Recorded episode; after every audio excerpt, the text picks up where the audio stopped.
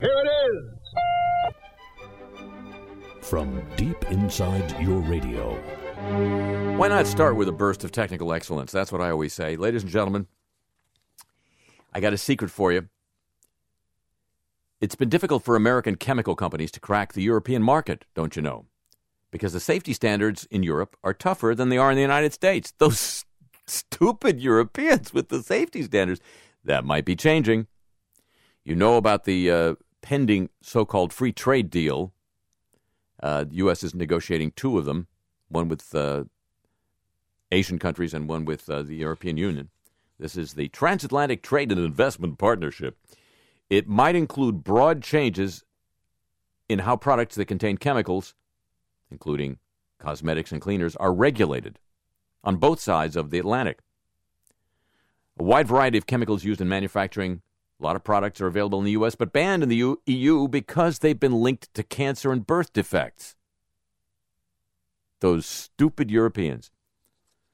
This is according to McClatchy newspapers. The chemical industry you know what they'd like? Guess. A unified set of standards. It argues that domestic U.S. regulations for chemicals are based on science, while the European prohibitions are based on precaution. How stupid are those Europeans? The effect, the industry says, is to block American products from finding new markets. And isn't that really what we're all about? Our industry cannot afford to have the EU, EU set up another enormous barrier to trade, says the vice president and senior lobbyist for the Society of Chemical Manufacturers. We don't really know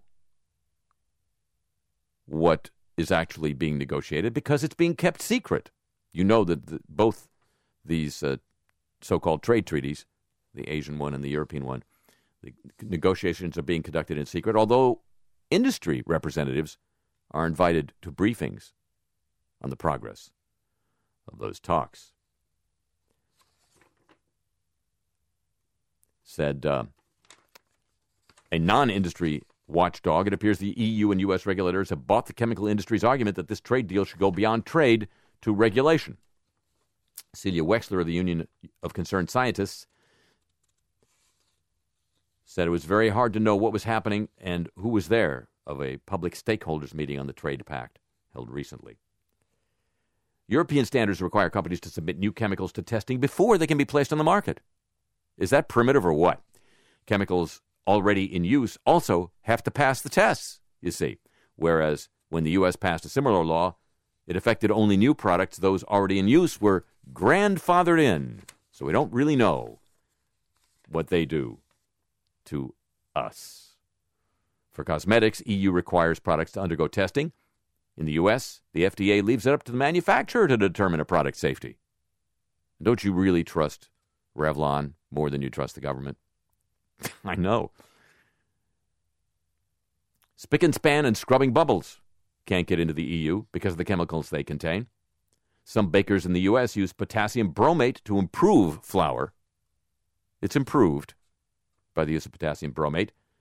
The EU bans it because it's a, it's a carcinogen. That's the improvement it brings.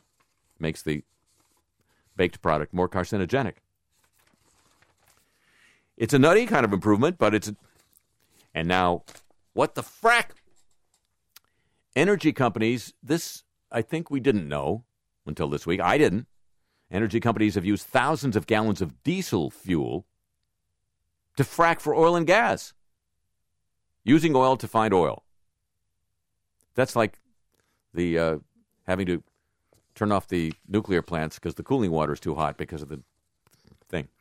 Uh, they've used thousands of gallons of diesel fuel to frack for oil and gas without obtaining the necessary permits required under federal law. This, according to the Environmental Integrity Project.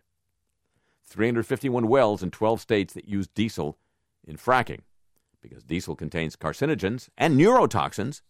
That's why it's not used in flour, the neurotoxins. The carcinogens are okay. Its use in fracking is regulated by the EPA, requiring that the companies meet a set of guidelines. The report, though, found that no states had issued permits for the 351 wells. Industry groups say they, well, they're phasing out diesel. The EPA says it's reviewing the Integrity Project's report. Uh, the industry group, Energy in Depth, said the Integrity Project has abused the data.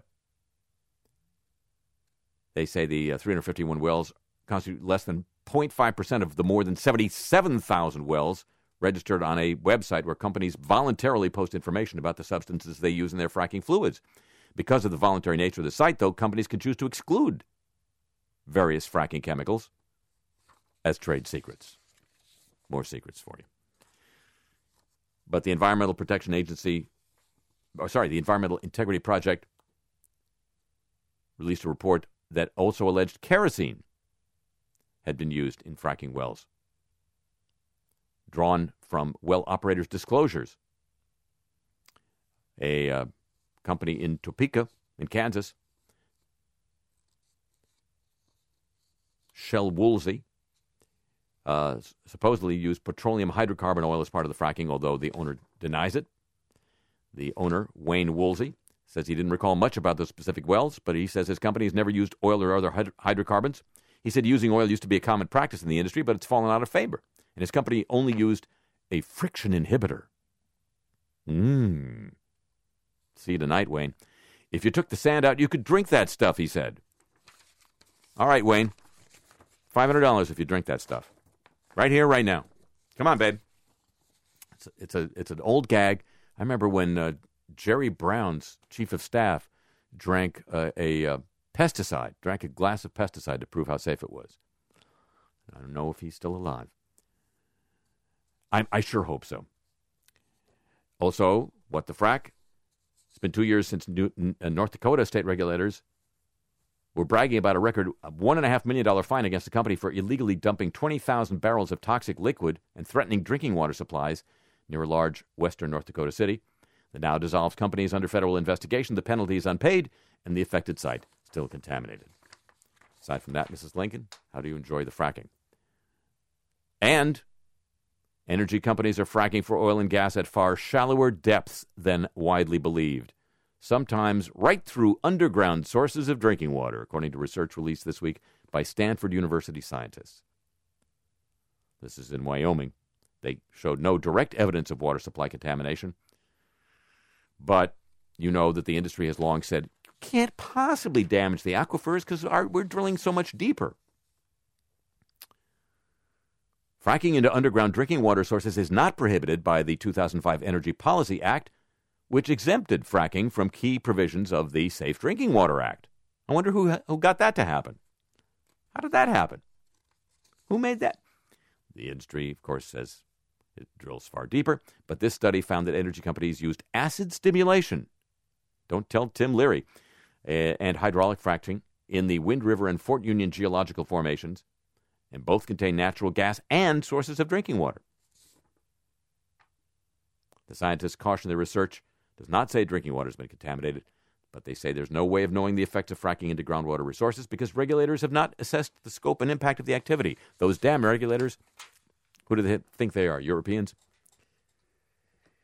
And, ladies and gentlemen, the uh, Big story of the week, of course Ferguson, Missouri. Missouri.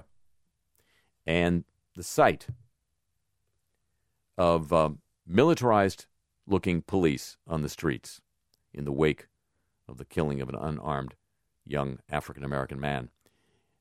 Uh, I don't think a lot of the coverage has given due emphasis to the reason why local communities have military vehicles, military weapons, military kit, as the Brits say, military outfits these days. They get them at bargain basement prices from the Department of Defense, thanks to uh, a program called the 1033 program. I think the Washington Post was the first this week to report it.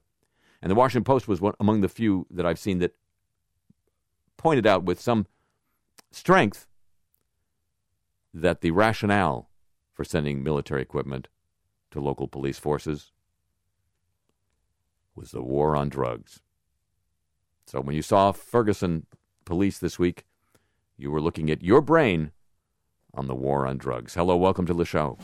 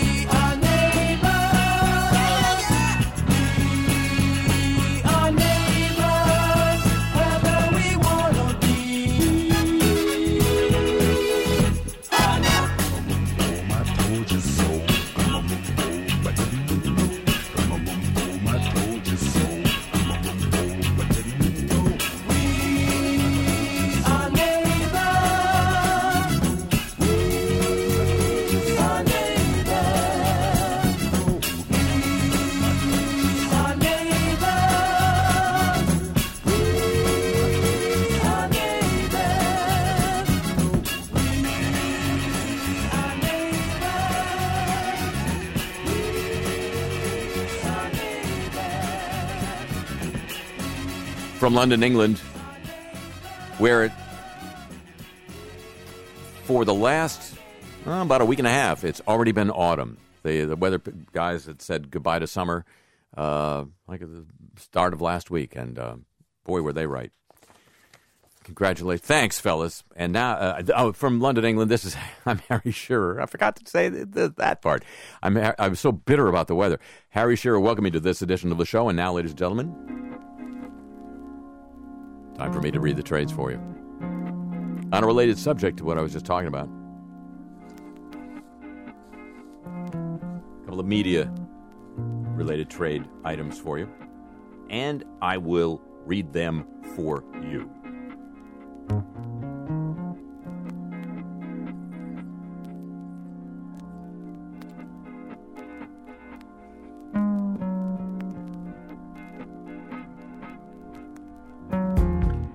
First from jimromenesko.com, which is a uh, website that follows the journalism trade. A memo written by the deputy managing editor at the New York Daily News Digital. From Christina Everett to web editors. Notes on Robin Williams stories and heads. Thank you to everyone, I'm quoting now. Thank you to everyone who did a great story with keeping our stories search engine optimized strong with the Robin Williams Dead at 63 header for the first 24 hours. Starting tomorrow morning, we can scale back on the robot talk, meaning no death header, just as long as the stories continue to start with his full name and include buzzy search words like death, dead, suicide, etc. Unquote. The deputy managing editor of entertainment at New York Daily News Digital. Buzzy words like death, dead, and suicide. It's working, by the way. A Google search for Robin Williams dead at 63 put the New York Daily News at the top. That is, ladies and gentlemen, called search engine optimization. And, in case you're not depressed enough about journalism, Cumulus Radio, they own the former ABC radio stations. They've struck an exclusive radio deal with CNN that will provide its radio stations with content from CNN. Research suggested stations were looking for something more reflective of today's listeners, says Cumulus CEO Lew Dickey. It's differentiated product. For some who want hard news, this isn't the service. But there are fewer of those types of stations across the country. The emphasis is more on shorter stories, less hard news, and give it to me when I want it, said Dickey.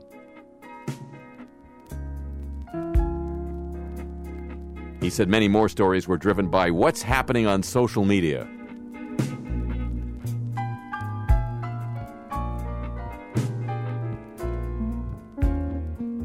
On the other hand, Senior Vice President and General Manager for CNN's news operation, news source, said, quote, people that are serious about the business of news are in business with CNN, unquote. Notice He said the business of news, not serious about news. Because, to quote Lew Dickey, for some who want hard news, this isn't the service.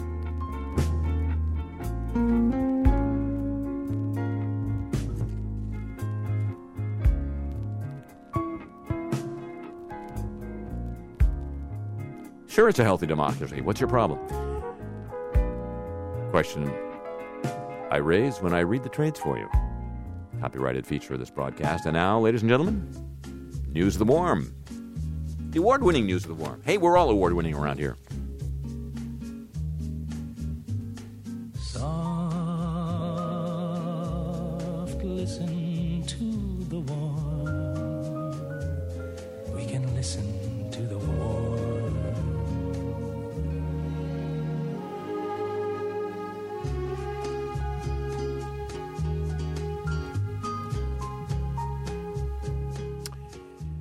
Ice discharge, pardon me, from Antarctica could contribute up to 37 centimeters to the global sea level rise within a century, a new study shows.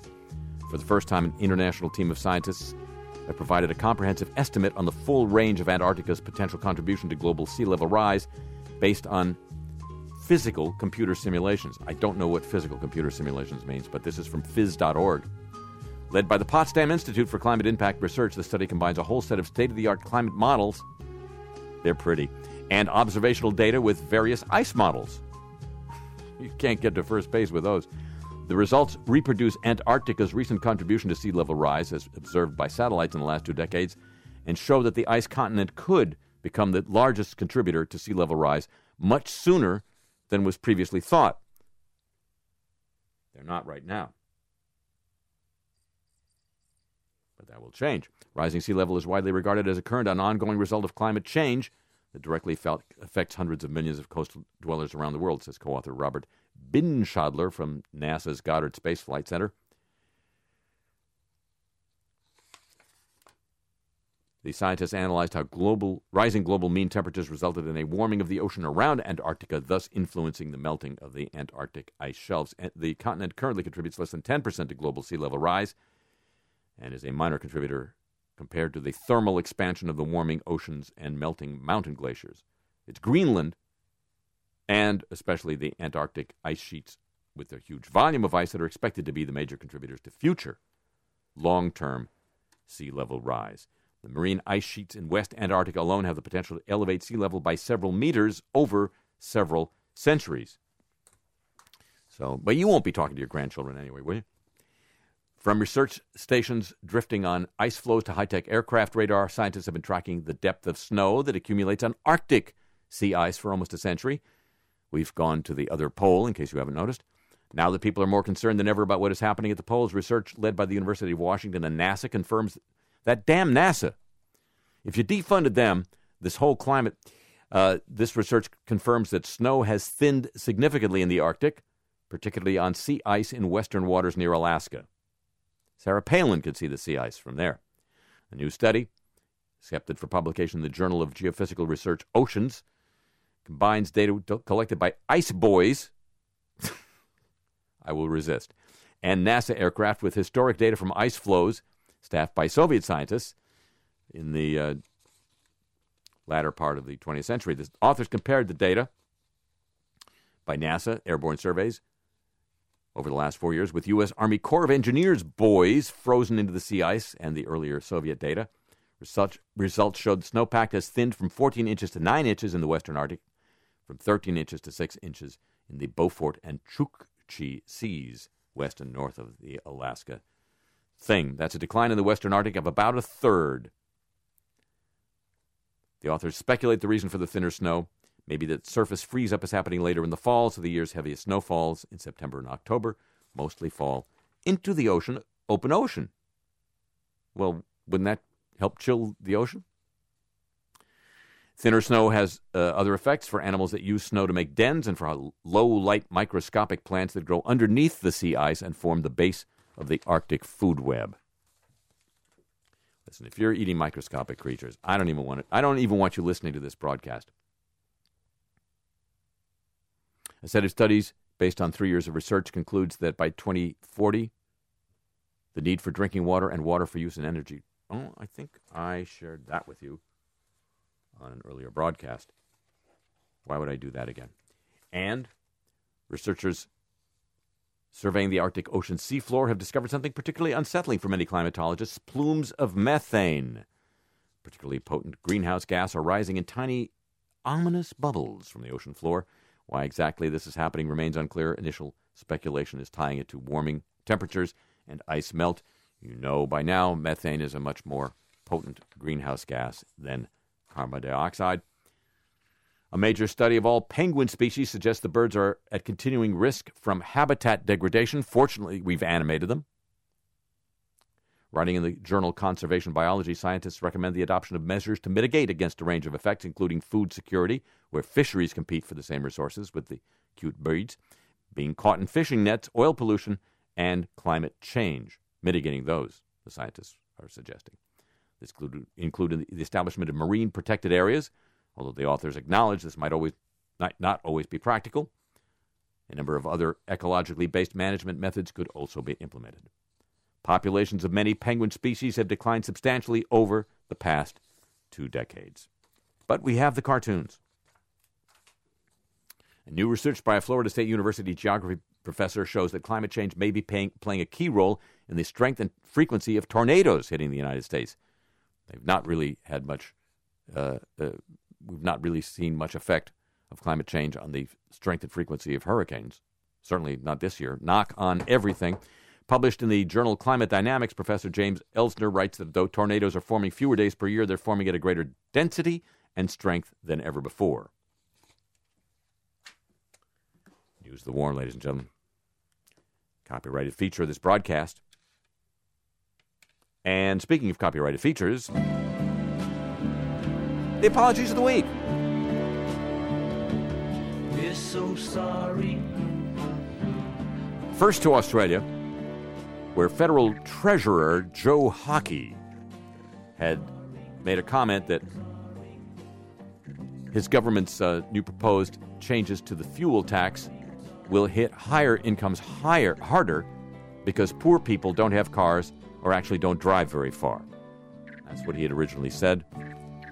And then he was on the radio. I am really, genuinely sorry that there is any suggestion, any suggestion at all, that I or the government does not care for the most disadvantaged in the community. I'm sorry about that interpretation. I'm sorry about the words. He's sorry about everything. Joe Hockey. No comment from Dexter Baseball. Dateline Sydney, uh, Australia, hospital apologized this week after mistakenly sending out death notices for 200 of its very much alive patients. Austin Hospital in Australia's second most popular city, Melbourne, erroneously killed off the patients when it faxed death notices to their family doctors. The result of an inadvertent change to the templates the hospital says to, sends to doctors once a patient has been discharged. We unreservedly apologize to affected clinics who, for the most part, were very understanding about the error, said the hospital. The Australian Medical Association said the error was unacceptable and potentially distressing to family doctors. An apology from St. Louis TV station KSDK. Quote, yesterday we showed the video of the Ferguson police officer's home, the one who was named as the shooter. Uh, in the 5 p.m. news, but did not mention the address of the home. KSDK immediately felt using the video was a mistake and pulled the video from the, of the home from future newscasts and from our website. We have not used the video since then and do not intend to do so. We apologize to our audience, to the surrounding neighborhoods, and to the greater St. Louis community, and to the officer for our mistake. Agence France Presse, a leading international wire service based in France, had uploaded, uh, had received from a stringer a low resolution image of what he claimed was Sinjar in uh, Kurdistan. The AFP syndicated out to its clients across the globe, but the image was stolen from famed photojournalist Lynsey Addario and was taken in Syria last year for the New York Times. On Facebook, the AFP said, We wish to publicly express our deepest apologies to the renowned photojournalist for the mistake we made on our photo wire. We wrongly used one of her pictures. We discovered the mistake the following day. We immediately issued a mandatory kill, asking our su- subscribers not to use the picture. We're all aware of Lynsey's reputation and have immense respect for her work. which makes this mistake even more painful. We will take every measure possible to avoid any such mistakes in the future. And very serious steps are being taken to find where we failed in the editorial process and rebuild confidence in the strength of our ethical and editorial standards. Wow. They sound mortified. A Hamilton on. Now we go, ladies and gentlemen, to the apologies. Let's see. Do we have one more before that? No, we go direct to the apologies that have followed in the wake of the news about Robin Williams this week. A Hamilton, Ontario police sergeant apologized after posting a tweet saying Robin Williams' death set a bad example for others with mental illness. Sergeant Jay Turner posted a message on Twitter saying, Dear Robin Williams, I truly wish you could have chosen to set a better example for those suffering with mental health challenges. Jay, many of those, his name is Jay, Sergeant Jay Turner, many of who saw the tweet responded with messages calling the comment disgraceful or inappropriate. Following the reaction, Turner deleted the tweet or tweeted delete, apologizing in a series of messages for offending those who saw the message. I'm human. I made a tweet from my heart. I felt it was right. It was not received as it felt in my heart. I apologize to those I offended. Don't tweet from your heart, babe. Tweet from their bloody head. Uh, Shepard Smith, at the end of his hour long special on the suicide of Robin Williams, the Fox News anchor read a quote from the late actor comedian about his children. Smith then said, quote, they're inspiring you and exciting you, and they fill you up with a kind of joy you could never have known, but something inside you is so horrible, or you're such a coward, or whatever the reason, that you decide you have to end it. Unquote. Smith was re- immediately criticized for using the word coward. Quote, the last thing I would ever suggest about a man I knew nothing about personally is that he's a coward. That goes against everything I am. If those words I used so innocently offended his family from the bottom of my heart, I could not be more sorry. If. Could not be. CNN entertainment reporter Nichelle Turner used the word demons when describing Robin Williams' mental state. She apologized on air. I've been getting a lot of feedback from the mental health community in using that word. A lot of times when we're doing live coverage, we say things and we're talking and we don't realize what we're saying. Just pausing to let that sink in for you, ladies and gentlemen. It's from CNN, a CNN entertainment reporter. She continued, however, they're absolutely correct that it is a disease, so I apologize for using the word demons. ABC News got some social media pushback for promoting a live feed of aerial uh, views of Williams' home. In a statement, ABC News said, When we realized there was no news value to the live stream, we took it down immediately. Our intention was not to be insensitive to his family, friends, and fans. For that, we apologize. And an in- internationally famed public relations firm, Edelman, that's the name of the company, found itself in the hot seat this week. It's usually involved in helping brands avoid or disentangle themselves from public backlash. They were the subject of the backlash. The issue was a blog post from Lisa Kovitz, uh, v- vice president for media relations strategy. Three nouns in a row there media relations strategy at Edelman. She said the suicide of comedian Robin Williams created a PR opportunity for groups advocating for better treatment of mental illness. We must recognize it as an opportunity to engage in a national conversation. His death created a carpe diem moment for mental health professionals and those people who have suffered with depression and want to make a point about the condition and the system that treats it. Unquote. Most of the backlash likely stemmed from an article written at the website Gawker calling Edelman a soulless PR conglomerate using a celebrity suicide to promote its own expertise. Edelman uh, tweeted an apology. Quote, We apologize to anyone we offended with our post. We did not intend to capitalize on the passing of a great actor who contributed so much. However, on Edelman's own website, as opposed to the tweet, the language was, We apologize to anyone offended by this post, as opposed to anyone we offended. You know, the passive voice is such an active thing. And actor Todd Bridges took to Twitter just moments after the news hit the web, calling the alleged suicide, the, the alleged, calling the suicide, quote, a very selfish act, unquote. It's a very selfish act. You're not thinking about your family, your friends, or your fans, said Todd Bridges. Much better way, get help, or if you know someone like that, get them help, even if it means getting them locked up in a psychiatric hospital, unquote.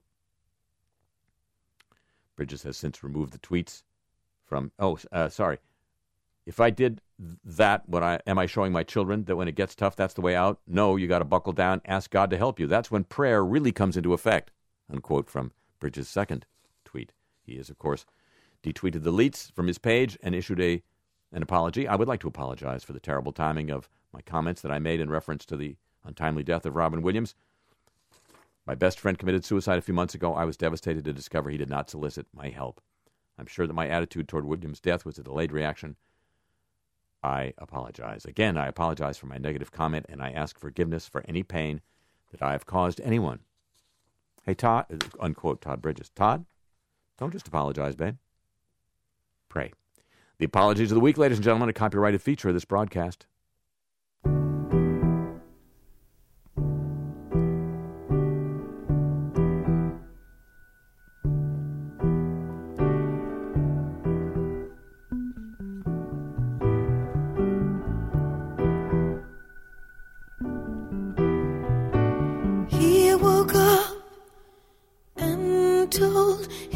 Himself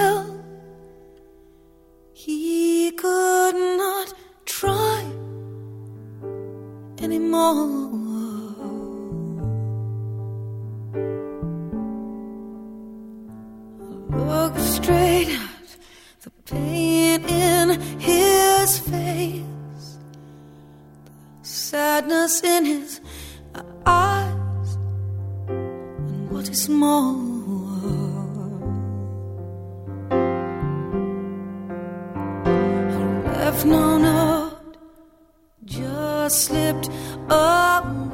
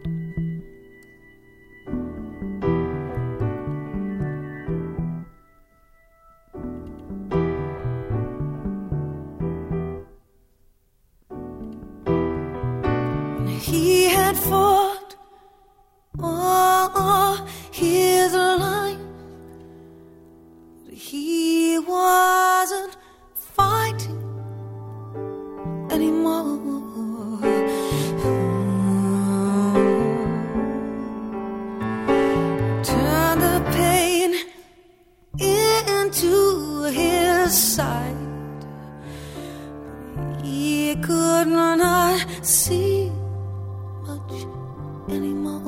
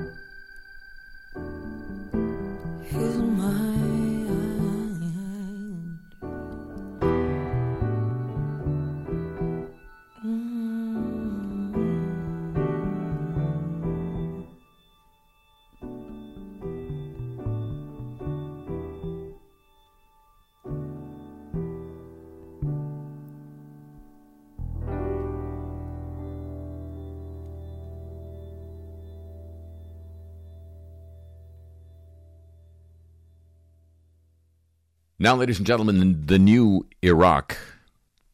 Here's what we know as the week ended. There either are or there aren't still a lot of Yazidis on Mount Sinjar, my favorite kind of jar. The U.S. says not as many as we feared, not as big a humanitarian catastrophe as we first thought at the beginning of the week. We're going to stop um, the drops. We figured out how to drop food on them. It didn't kill them. Now we're going to stop. Uh, Yazidi representatives, both in Washington and here in Europe, are saying, no, wait, there's still a lot of them up there on the mountain. Meanwhile, as the news readers like to say, meanwhile, in Baghdad, the um, longtime U.S. picked Prime Minister, Nouri al Maliki, who uh, for weeks has been insisting that he was going to stay on uh, because his party got the most votes in the recent election. But, you know, elections, elections. Uh, the United States and other international players decided that Maliki was uh, bad for the future of Iraq because he was uh, determinedly Shiite and was excluding Sunnis from the government and from uh, other perks. And this was leading to uh, some of the support that Sunnis were lending to IS, the Islamic State, which is uh, ravaging northern parts of northern Iraq, uh, uh, trying to establish a caliphate with the parts of Syria that they already control. So, uh, to bring the Sunnis back into the fold, the United States was putting major pressure on Maliki to resign, even though, as I say, his party got the most votes in the recent election. Early this week, the president of Iraq named a different man, Mr. Abadi, to be the new prime minister. Uh, there was some uh, toing and froing. Maliki ha- had uh, amassed uh, troops in the green zone, and there was a lot of fear that he was uh, girding for a fight to stay in power. And then suddenly, as if a switch was flipped somewhere, or were flipped somewhere, Mr. Maliki late in the week announced he was giving up power. And the international community, and what a community it is, heaved a sigh of relief that at least that problem was out of the way for the moment. To get some uh, needed perspective on all this, we turn uh, on our newsmaker line to uh, a gentleman who's been a, a periodic caller to this program since we first discovered him. Gee, way back in I, sometime around the time of the initial U.S. invasion of Iraq, he was at the time one of Saddam Hussein's 32 known lookalikes that Saddam used to proffer in public uh, appearances so that he didn't raise his chances of assassination. What was he afraid of? Uh, but he's now on the line with us. Uh, Shab Shab, welcome back to the show. Thank you, Mr. Serrier. I thought the introduction would never end. Well, I was just trying to give people some perspective. Too much perspective. Thanks for the hat tip. So, Shab Shab, uh, last we talked to you, you were um, still in your business uh, post being a Saddam lookalike of selling high end audio gear. Yes. And uh, as I recall, you had you had come out with a line of Saddam Hussein branded headphones. Yes. How's that going? Well, initially, Mr. Serrier, a bit of trouble. Oh. Uh, people were buying them, you know, uh, like hotcakes. Oh, and were they? Uh, no, they weren't trying to eat them. No. Oh, okay. Uh, they did put them on, and they uh, complained that uh, both the sound quality Mm-hmm. and the fit of the headphone itself uh, was hurting them, Yeah. hurting their ears. well, uh, I would imagine that's not that was not good for sales, uh, word of mouth, and so forth. You would imagine that, sir, and you would be wrong. Mm. Uh, I and my marketing people uh, viewed that as a speed bump, and we came up with a marketing campaign that uh, turned that lemon into lemon meringue pie, as you would. Mm-hmm. Ah. We decided on an advertising campaign that uh, just had a, face Hmm? wearing these headphones that looked like Saddam Hussein, Mm-hmm. Ah. and the headline was "Sheer Torture." and um, I can We- see where that was trading on the reputation of uh, the late leader of Iraq. Yes, uh, and as a Saddam lookalike, I imagine you posed for the photograph. No, sir, I did not. And, Oh. uh, you may recall uh, a few years back, I talked to you about uh, con- considering a decision I had to make at the time, which was as follows: Should I, given the the changed political circumstances and the uh, at the time lack of, of popularity of Saddam uh, change my appearance uh, in some way. Mm. Yes. uh, undergo some plastic surgery. Yes, I, I, Um, I do recall that. And mm-hmm. uh, did you decide to do that? And and what did you just? I mean, you got rid of the, of the mustache, Of but I mean, just changed your nose a little bit and just did some No, subtle no, no, things. no, no, no, no, Mr. Shirir. I was uh, deciding that uh, the lookalike business was uh, such a good one for me. The uh, high-end audio at the time was uh, going off a cliff. Yeah, to uh, have plastic surgery to look more like Nouri al-Maliki, and uh, figuring he would be afraid of assassination Yes, of inevitably, and Yes. Mm-hmm. he would want lookalikes, and there I would be. Of course, yes. Uh, so, no, I, I had to, uh, for the ad campaign, sheer torture uh, Saddam Hussein headphones, I had the humiliation, Mr. Shirir, Yes. and the mortification, if you will, Yes. of having to hire uh, one of the other Saddam lookalikes who had been my competitor for years. I would have killed him then, and now I, here I was giving him money. Oh God, that must have hurt. Well, it didn't Um, hurt as nearly as much, Mr. Scherer, as what happened this week. Ah. Uh, you know, you, you, you, you, you hitch your wagon uh, to a star, Yes. and then you find out that your star is basically just a, a red dwarf. Ah. And uh, here I am now with features that are, are worth less than uh, if I just uh, stayed with Saddam. Saddam is now uh, a comeback. I don't think Nouri al-Maliki will experience a comeback before uh, uh, everyone has forgotten the Kardashians. that's going to be a very long time. So you are uh, upset with uh, Prime Minister Maliki's decision to um, relinquish power. Mr. Is taking food out of the mouths of my children. No. How many children do you have? I, I, I have no children, Mr. Siriri. Yeah. Those were metaphorical children I was brandishing in your ear. Ah. But uh, the point is this. Uh, I went to the trouble and the expense Yes. of looking like Nouri al-Maliki, feeling here is a man who is a strong man, who knows what, what Iraqis need is a strong man, and is, is there for the duration. Yes. He, a strong man does not walk away. Right. A strong man says, come if you can, come unseat me. Mm. And uh, he, he, he melted like an ice sculpture swan at some uh, debutante's wedding. He unseated himself, basically. I would unseat him with, with a, a sledgehammer at this point, Mr. But, you know, uh, this is so unlike uh, us, our, our people. Really? We are not, uh, oh, please, after you, oh, please, after you. That is not the Iraqi way. What what what it would be the Iraqi way? I, don't think uh, Americans really No, you a, really don't, uh, obviously, after all this time. Well- the Iraqi way is the headphones hurt. Put them on, turn them up. you you you turn my question into a marketing opportunity. Mr. Sirir, that is the Iraqi way. Ironic.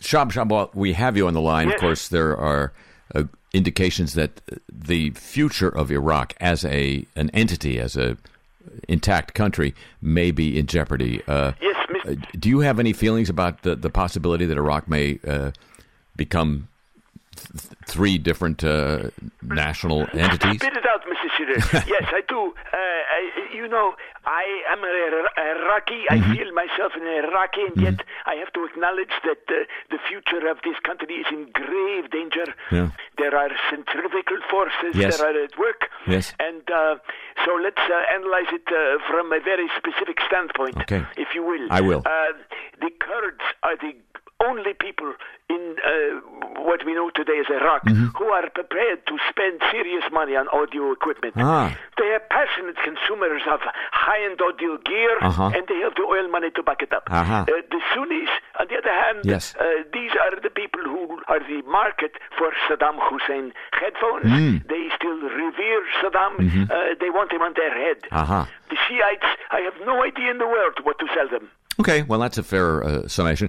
As, uh, Shab Shop, I'm going to have to let you go, but I want to ask you one more question uh, before I do. Yes, sir. Uh, do you have any plans now that Mr. Abadi is uh, set to form the new uh, Iraqi government uh, to have your appearance changed again?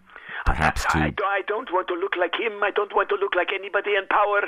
I don't even want to look like myself, Mr. Sharif. Mm. No. I have no idea uh, what to do to uh, look less like Mr. Maliki, except to indulge my uh, passion for fatty foods and uh, just subsume his facial characteristics in a sea of avoirdupois. Well, uh, classy way to end this uh, conversation. Thank you. Shab Shab, best of luck with uh, however you look, and uh, Thank you. of course with the headphones. Shab Shab, uh, our guest here today on the Newsmaker line on the show.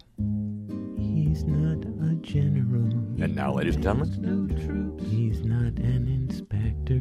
He peeks at no stoops. He's an inspector general. yeah. Oh, yeah. Ladies and gentlemen, news of the inspectors general for your listening pleasure. At least I hope it's pleasure. Um, the FBI unintentionally spied on the communications data of some Americans who were not the targets of investigations. Why? Because of typographical errors. That's according to the Justice Department's Inspector General.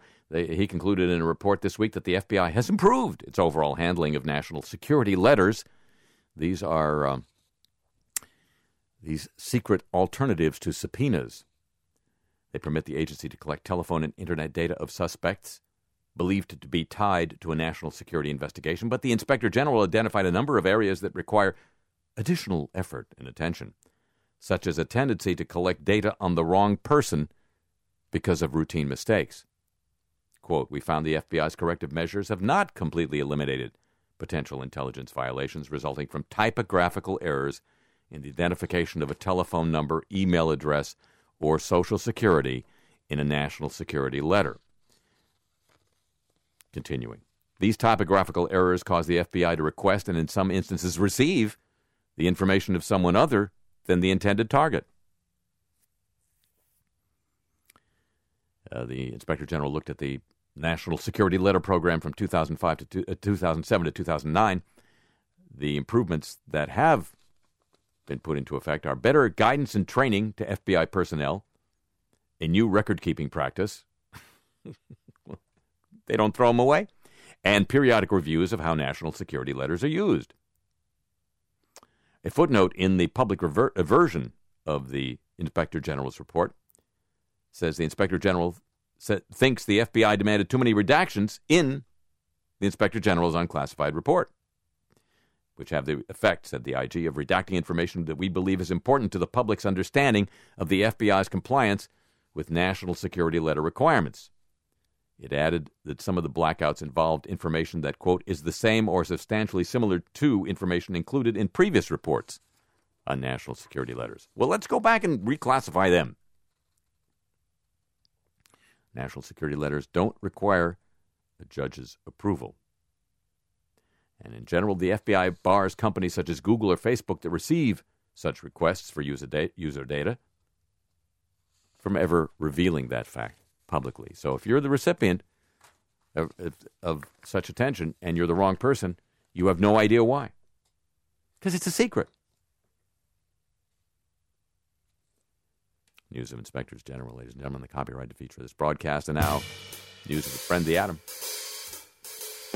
Clean, safe, too cheap to meter. Safe, cheap, too cheap to meter.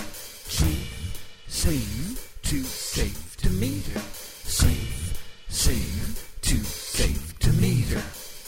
Added the Atom is off this week, but um, an extensive new report written by the Committee on Lessons Learned from the Fuke nuclear accident devoted an entire chapter to assessing the safety culture of nuclear facilities. The report recommends that regulators, such as the NRC, guard against erosion of their independence from outside influences. Never too late. That regulators and industry continually monitor safety culture and that both increase their transparent communication with the public about efforts to assess and improve safety culture. The committee quickly came to understand that the lack of a strong safety culture was an important contributing factor to the Fuke accident, the authors write. The authors also came the committee also came to appreciate the role that nuclear safety culture, the important role that it plays in nuclear plant and operations and regulations in the United States. The report notes both Japan and the US have issued statements that would seemingly signal a commitment to a strong safety oriented organizational culture. After Fuke, however, became apparent that in Japan there was a wide gulf between these statements and their impl- implementation. There's also work underway to establish metrics with which to measure safety culture, but the report says gaps remain. The NRC's policy statement has no mechanism of enforcement. The industry lacks the authority to enforce many of its safety culture recommendations. And the committee was divided on whether our NRC may be succumbing to a level of regulatory capture by the industry akin to Japan's. Some members note the NRC committed itself about 15 years ago to increased industry participation in regulatory activities. This led to the establishment of some voluntary programs instead of direct regulation. Participation in the voluntary programs varies, leaving no assurance of consistency. It's all voluntary, like the fracking thing. Construction on a barrier between an underground fire at the Bridgeton landfill near St. Louis and radioactive materials in the adjacent West Lake landfill has been delayed. Federal regulators are asking why. There's some radioactive material that could catch on fire, but not to worry. And Studies are now beginning to reveal serious biological effects of the Fuchs radiation. A series of articles summarizing these studies has been published in the Journal of Heredity. These describe widespread impacts ranging from popu- well, to genetic damage, common to all the published studies is the hypothesis that chronic low dose exposure to ionizing radiation results in genetic damage and increased mutation rates. News of the atom, ladies and gentlemen. Clean, cheap, safe too genetically hip to ignore. It is our friend, the atom.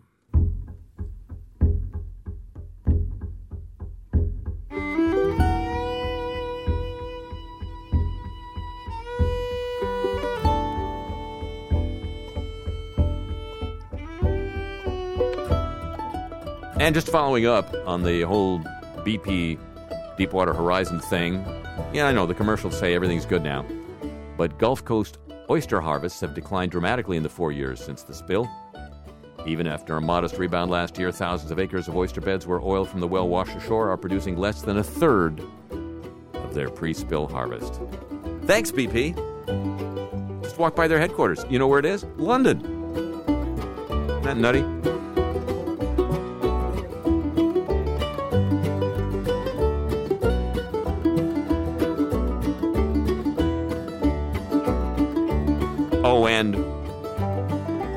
Antibacterial hand soap sitting next to your sink.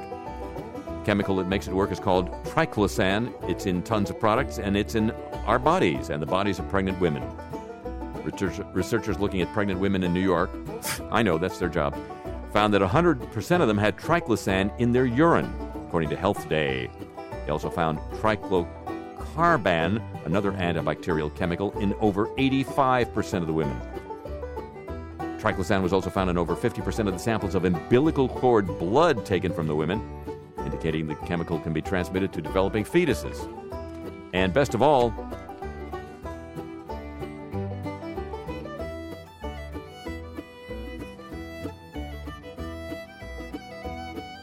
it may not even work.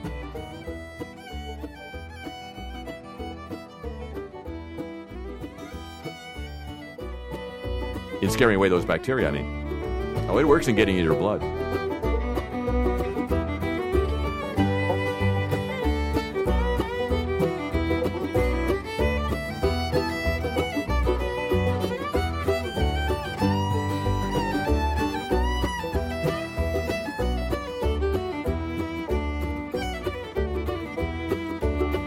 But who uses cleaning products and cosmetics anyway?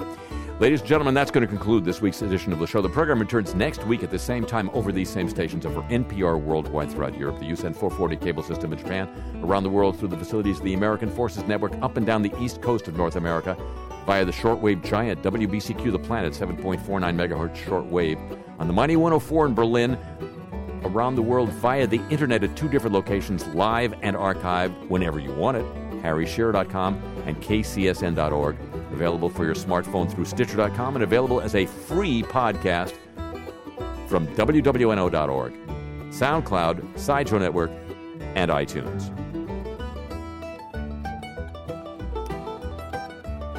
And it would be just like winning an Emmy if you'd agree to join with me then, would you? Alrighty, thank you very much. Uh huh.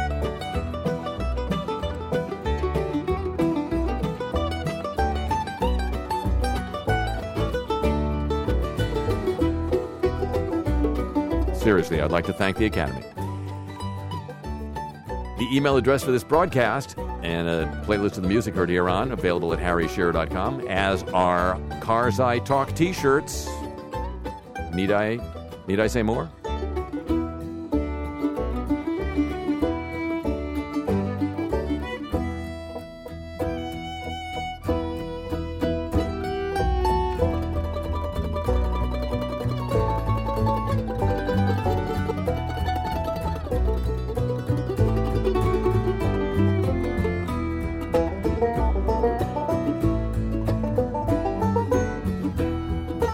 Show chapeau to the San Diego, Pittsburgh, Chicago, and Hawaii desks.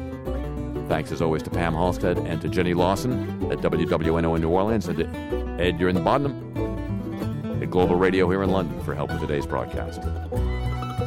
None of them was responsible for the technical mistake at the start of the show, by the way. That was Mr. Thumbs right here.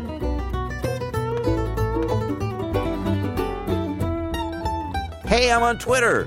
Look at me. At the Harry Shearer.